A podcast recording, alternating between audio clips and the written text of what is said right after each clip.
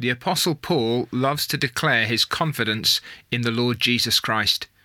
Sometimes it seems that the more pressure the apostle faces, the more difficulties Paul has to deal with, the clearer, the more intense, and the more fervent become his declarations of his confidence in Christ.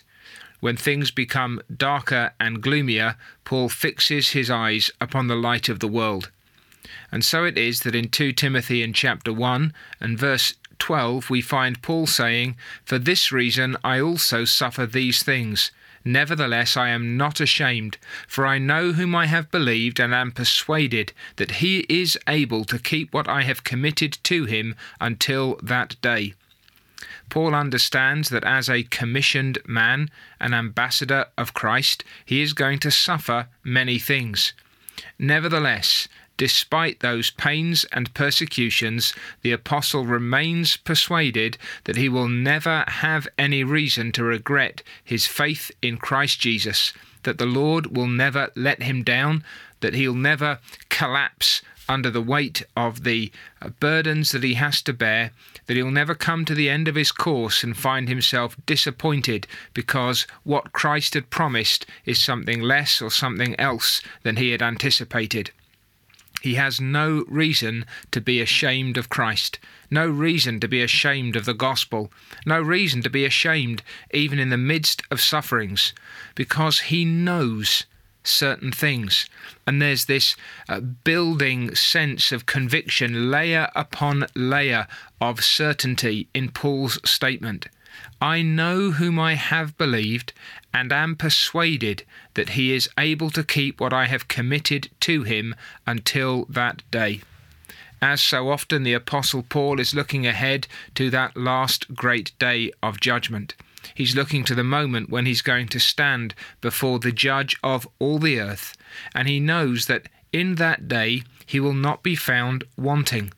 Not because he has been himself a great man, he declares himself to be a great sinner, not because he's heaped up service in the employ of the Lord Jesus Christ, for he knows that he is an unprofitable servant, but because he will stand in Christ Jesus.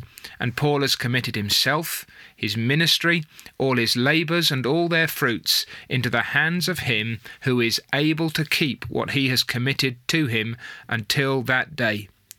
Paul knows, he believes, he's persuaded, he has committed. There's principle and there's practice, there's conviction and there's action. Why? Because Christ is able. His power, His grace, His kindness, all those promises which are yes and amen in Him, as God man, as uh, deity joined with humanity, as the one who has come and suffered and died in the place of the ungodly, the Lord Jesus is all sufficient for everything that Paul is and everything that Paul needs. He is able as a Saviour to keep the apostle's soul. He is able as Lord and God and deliverer of his people to make good on all of his promises. He is able to bring in and to keep hold of all those to whom Paul has preached, upon whom uh, the Lord God has set his love.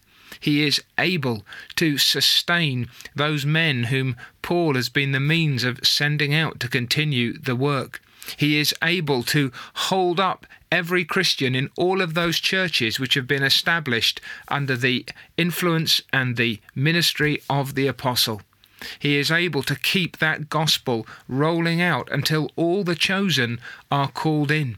He is able to do everything that He has promised. He is able to hold every one that He has saved. He is able to guide them all safely to the end. And when that day comes, both Paul and all others who have trusted in Jesus, having known now that He is able, having become persuaded, being sure because of all the evidence of God's word and experience that what Christ has accomplished is sure and certain and lasting.